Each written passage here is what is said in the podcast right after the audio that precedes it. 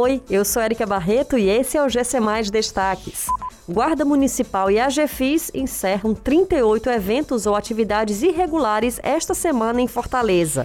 A ação de reflorestamento lançará sementes durante voo livre no Sertão Central.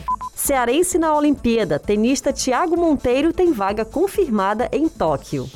De segunda a quarta-feira desta semana, a Agência de Fiscalização de Fortaleza e a Guarda Municipal realizaram 446 fiscalizações e 19 autuações no protocolo de enfrentamento à Covid-19. O objetivo das ações é garantir o cumprimento do decreto municipal e de conter aglomerações.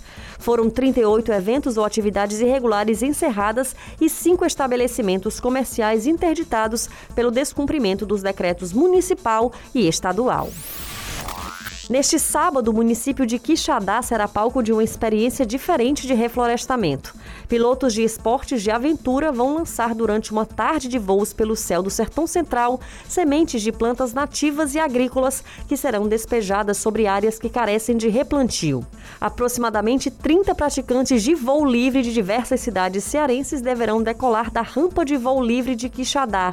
As sementes serão despejadas na área da unidade de conservação dos monólitos.